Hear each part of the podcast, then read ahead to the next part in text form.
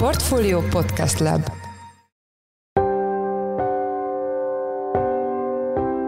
Mindenkit üdvözlünk, ez a Portfolio Checklist november 30-án szerdán. A mai műsor rendhagyó, ugyanis az interjúkat Siófokon a Portfolio Agrárszektor 2022 konferencián rögzítettük. Az adás első részében Csányi Attila, a Bonafarm csoport vezérigazgatójával készített interjúnk lesz hallható, a második részben pedig Varga Ákos, az alapvetően takarmánygyártással foglalkozó UBM csoport igazgatósági elnöke válaszolt a kérdéseinkre. Én Forrás Dávid vagyok, a Portfolio Podcast Lab szerkesztője, ez pedig a checklist November 30-án. Hát itt vagyunk a Agrárszektor 2022-es konferencián, és itt van velünk Csányi Attila, a Bonafarm csoport vezérigazgatója. Jó napot kívánok, köszönöm, hogy elfogadta a felkérésünket. Jó napot kívánok! Első kérdésem az lenne, hogy milyen éve volt a Bonafarm csoportnak. Azt gondolom, hogy ez egy olyan esztendő volt, amikor a közvélemény a korábbinál jóval nagyobb figyelmet fordított az élelmiszerbiztonságra. Önök ezt hogy élték meg belülről, és milyen évük volt? Összességében azt mondhatom, hogy a működésünk az hál' Istennek stabil volt, áruellátási problémák nem voltak némileg nagyobb működőtőkével és nagyobb készletekkel kellett menni bizonyos termékekből, hogy biztos legyen a napi működésnek az ellátása. És bizonyos szempontból meg vegyes évünk volt, ugyanis a feldolgozóiparban ugye pont a magas áremelések miatt nagyon nagy odafigyelést igényelt az, hogy a megemelkedett költségeket mikor és hogyan tudjuk a kiskereskedőkkel megbeszélten átvinni az árakba. Ez nem is sikerült teljesen, több feldolgozó ágazatunk az bázis alatt teljesített, valamint a háborútól függetlenül a madárinfluenza és a sertéspest is az nekünk legalább akkora problémát okozott. Madárinfluenzában jelentős volumeneink estek ki, a sertéspest is miatt jelentős volt a túlkínálat, ami szűkítette a marginokat nem csak Magyarországon, hanem Európában is úgyhogy a feldolgozó iparunk az összességében ilyen szempontból küzdött. Talán a tejet mondhatnám egy kis eh, kivételnek, mert ott az európai tejhiány miatt ott egy fokkal könnyebben lehetett az árakat érvényesíteni. A mezőgazdaságban meg szintén nagyon vegyes képünk volt. A nyári betakarítású termények még rendben voltak, utána az asszály viszont minket is érintett, bár nem olyan mértékben, mint az Alföldön, nem vitte el a teljes terményünket, de a hozamokat az jelentősen csökkentette. Ennek ellenére összességében bázis fölötti évet fogunk zárni, de nagyon vegyes képeknek az bonyolult eredője ez az eredmény. Ugye ön tartotta a konferencia egyik nyitó előadását, itt is beszélt arról, hogy a, a sertés lehet a jövő év nagy vesztese is. Az mit jelent pontosan, hogy a sertéspest is miatt többlet kapacitás jelentkezett a piacon? Európában, különösen Észak-Európában, a németeknél is jelentős exportpiacot jelentett korábban Ázsia, azonban mióta ők is sertéspestises ország, azóta nem tudnak oda exportálni, és így a teljes német eddigi exportra vitt sertésállomány az Európán belül ragadt, és ez a volumen ez még nem korrigálódott teljesen. Beszéljünk egy kicsit az élelmiszer árdrágulásról. Itt, hogyha valahogy szemléltetni kéne, hogy mi okozza azt, hogy tényleg Magyarországon most már a legnagyobb a drágulás mértéke az EU-ban, akkor nem tudom, az inputanyagok áremelkedése, az energiadrágulás és egyéb tényezők azok milyen mértékben tehetők felelőssé ezért a helyzetért?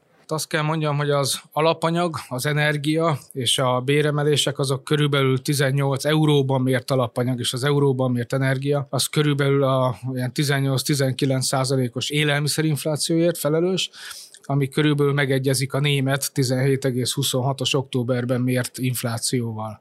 Erre jönnek rá a háború okozta magyar specifikus makrótényezők, részben az árfolyam, ami körülbelül 13%-ot indokol, vannak kisebb hatás ugyan, de egyedi eh, és idei egyszeri tényezők, mint a netának, a népegészségügyi termékadónak az emelése és az az alávon termékek körének a bővülése, valamint az idén kivetett kiskereskedelmi adó valamint az energia az a sok helyen úgy láttuk, hogy nyugaton sokkal jobban fedezik, vagy Európában sokkal jobban fedezik. Magyarországon több olyan versenytársunkkal beszéltem, akik nem fedezték az energiaköltségeket, ez is egy jó pár százalékpont, vagy jó pár százalékkal nagyobb inflációt indokol. És túl vagyunk már a nehezén? Én azt látom, hogy most december-januárban tetőzik a feldolgozók által az infláció, ami lehet, hogy január-február-márciusra fog a fogyasztói árakban érvényesülni, utána viszont jó esélye van, hogy az év hátralévő részében hogyha az ikerdeficites helyzet megoldódik, ha a háború nem eszkalálódik, és a természet is kegyes hozzánk, mind csapadék, mind állatbetegségek szempontjából, akkor utána elképzelhető, hogy már további áremelés nem lesz. És a forint gyengülése, illetve ilyen mértékű volatilitása, amit az elmúlt fél évben láttunk, ez milyen hatást gyakorol az önök üzletére?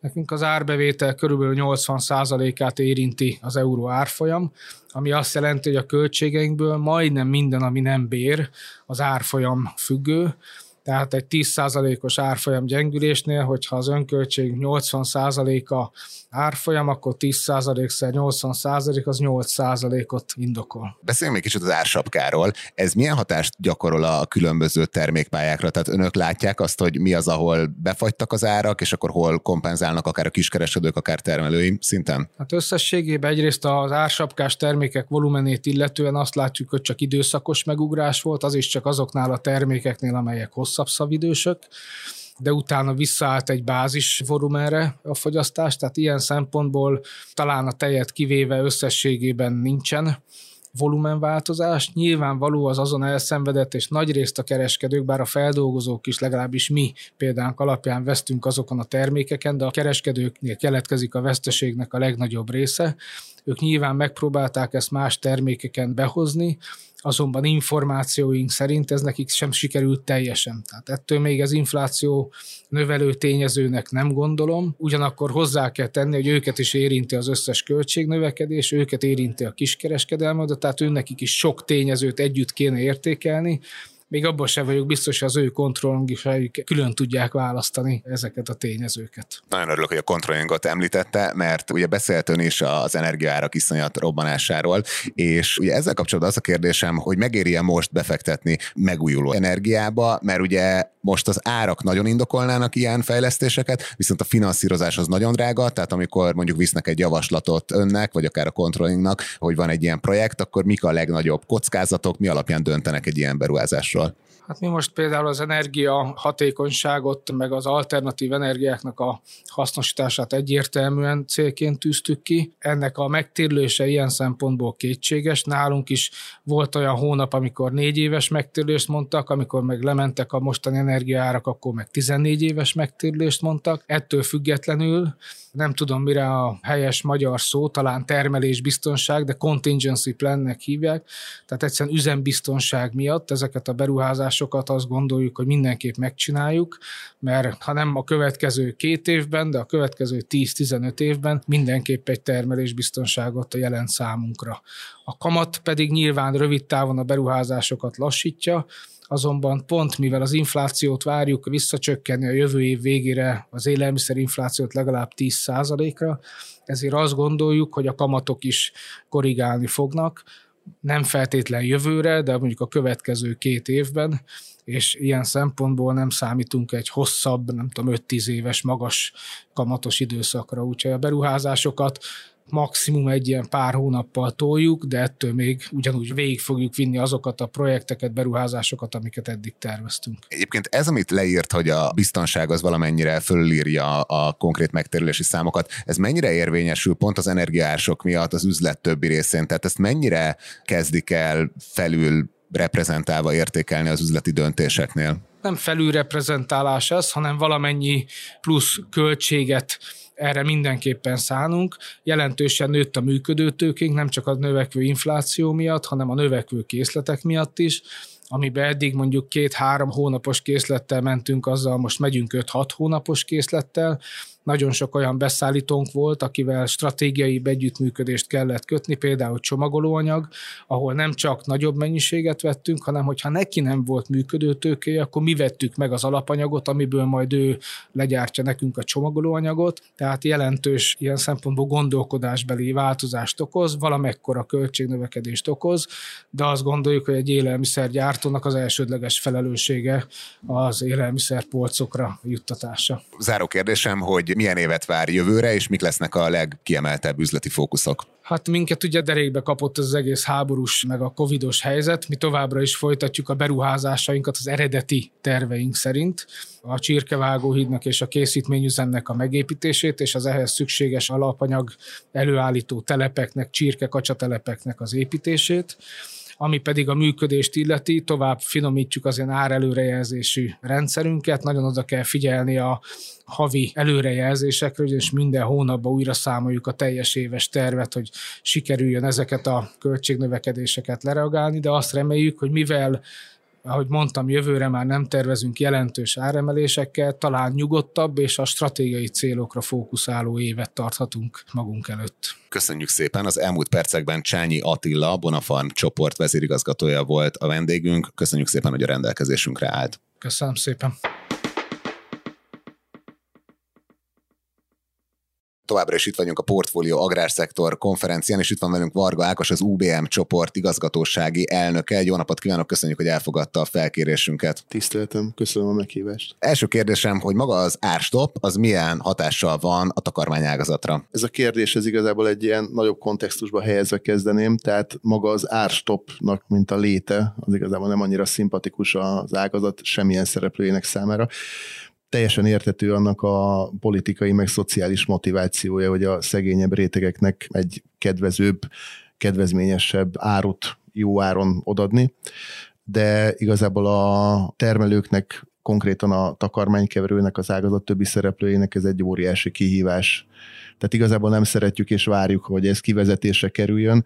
Áttételesen az a fő problémánk vele, hogy úgy érezzük, hogy a kiskerek, amikor kénytelenek elszenvedni azt, hogy terméket beszerzési ár alatt kell adni, az összes többi terméket megdrágítják, és ez a megdrágított termék tömeg, az igazából egy fogyasztás visszaeséshez vezet.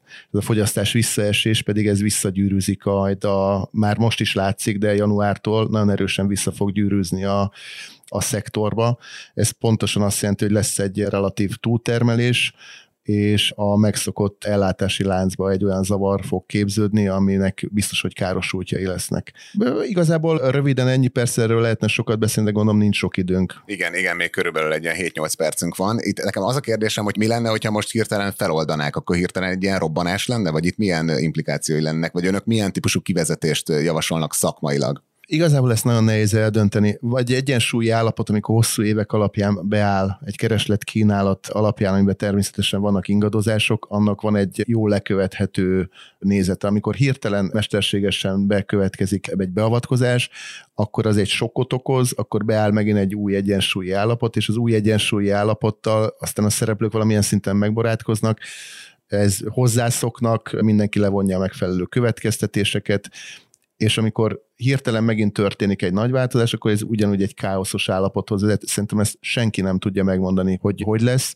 Én annak a híve vagyok, hogy minél előbb, minél gyorsabban ki kéne ezt vezetni, és én igazából, mivel amellett, hogy cégvezető vagyok, szociálisan érzékeny vagyok, én azt gondolom, hogy azokról az emberekről, akik az ársapkának a leginkább kedvezményezettjei, azokról valahogy másképp kéne gondoskodni, tehát célzottan segíteni őket a nehéz élethelyzetbe. És egy másik téma, hogy mekkora problémát jelent az ágazat számára a megemelkedett forrásköltségek, tehát hogy itt gondolok mind a, beruházásokra, illetve arra, hogy hát a forgótőket is ugye valahonnan finanszírozni kell, tehát ez, ez mennyire változtatja meg így az üzleti realitást? Hát az üzleti realitást úgy változtatja meg, hogy a forgóeszköz szükséglet az óriási módon nőtt, ugye, ugye az alapanyag árak duplájára nőttek egy másfél év alatt, plusz a kamat környezetnél a 2-3 százalékos kamatok helyett évi 18 százalékos kamatot kénytelen elviselni az ágazat.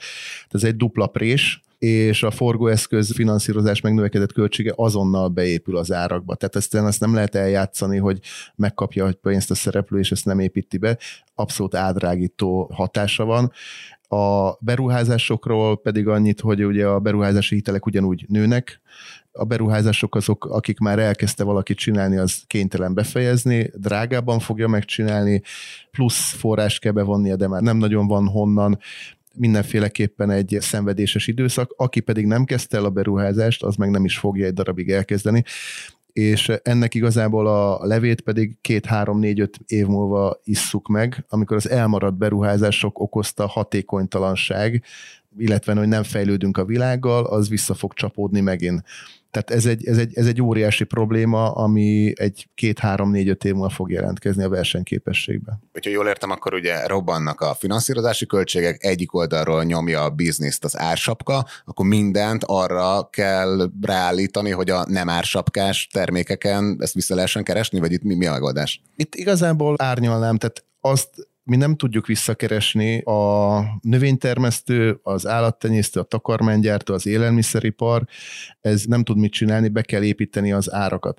Aki erre szerintem, véleményem szerint, de hallottam megbízható forrásokból, aki erre extra pénzt tesz, az maga kisker láncok teszik rá az extra pénzt. És egyébként eddig is ebbe a termékpályába elég igazságtanul volt elosztva a megtermelt jövedelem, tehát pont annak jutott kevés, aki nagyon sok kockázatot tett bele, nagyon sok munkát tett bele, a kisker láncok voltak ennek a győztesei, és ebből, hogy most ez a helyzet van, ársapka van, az ársapka pszichológiája az, hogy azt mondja a kiskerlánc, hogy ő nem akar veszteni, ezért minden más drágít, és az az érzésem, hogy sokkal erősebben drágít minden mást, mint egyébként amennyi veszteséget elszenved.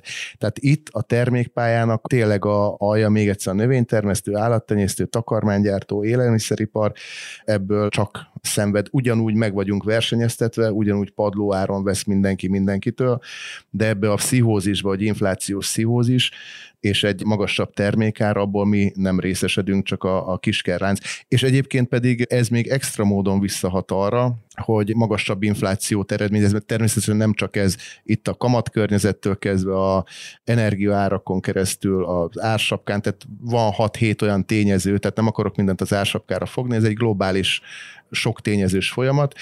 Ennek az eredménye az az, hogy a infláció miatt teljesen logikusan a munkavállaló majd több pénzt akar kérni a munkáltatótól, és a munkáltató ebbe a kihelyezett, kihelyezett nehéz helyzetbe kénytelen majd a munkabért emelni, egy olyan helyzetbe, amikor 2023 első fél évből kerülünk a legnehezebb helyzetbe. És mi akkor ebből a kiút exportpiac minél szélesebb növelése? Hát az exportpiac a különböző ágazatokat nem lehet összemosni. Vannak olyan ágazatok, akiknél megteheti azt, hogy hirtelen pont a forint gyengülésnek egyébként egy, egy-két szereplőre van egy olyan pozitív hatás, hogy a termékét most exportra eladja, euró árbevételével nagyobb nyerességet remél eredményez, de ez is forgandó. Hogyha valaki ilyen kérészéletű ötletekbe gondolkodik, és mondjuk a meglévő belföldi ellátási láncból hirtelen a nagyobb nyeresség miatt kiveszi a termékét és elviszi exportra, mondjuk egy forint erősödés hatására kiszorul arról a piacról, vissza akar jönni, lehet, hogy lesz egy fogyasztás visszaesés, és nem talál vissza a meglévő stratégiai partnereihez.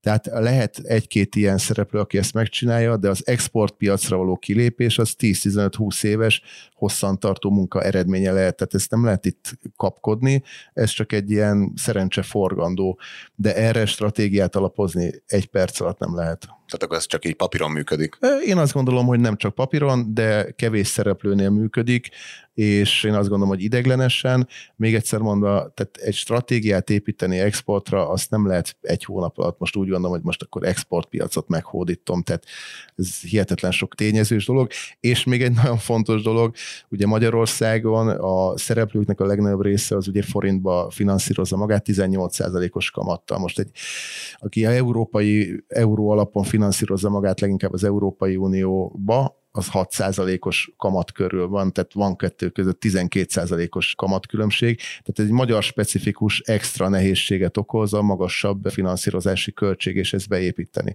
Tehát ez is egy óriási probléma. Hosszú távon ez a, sőt már rövid távon is az export lehetőségeket gyengíteni fogja. Utolsó kérdésem, hogy már november vége van, tehát már biztos vagyok benne, hogy elkészültek a jövő évi tervek. Ott meddig számoltak az ársapkával? Én azt gondolom, hogy ez ilyen negyedév max fél évig kivezetésre kerül. Én azt gondolom, hogy fenntartatatlan lesz, és most lesz még egy kemény pár nehezebb hónap.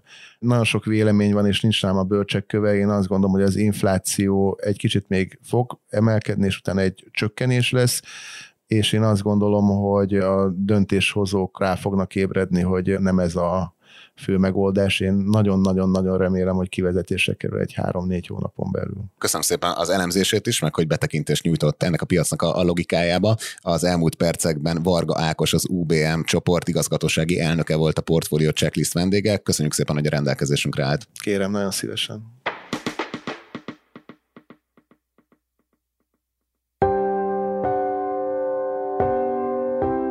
Ez volt már a checklist, ami a Portfolio Agrárszektor konferenciáról jelentkezett. Ha tetszett az adás, iratkozz fel a Checklist podcast csatornájára azon a felületen, ahol podcasteket hallgatsz. A mai adás elkészítésében részt vett gombkötő Emma és Bánhidi Bálint, a szerkesztő pedig én, Forrás Dávid voltam. Új adással holnap, azaz december 1-én szintén az Agrárszektor konferenciáról jelentkezünk, addig is minden jót kívánunk. Sziasztok!